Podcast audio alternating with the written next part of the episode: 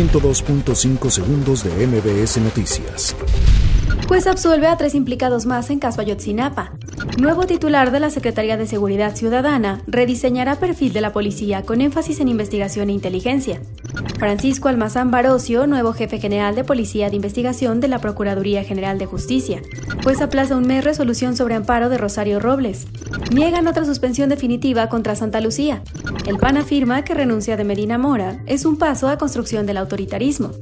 Se evalúa la posibilidad de revocar la concesión a la feria de Chapultepec.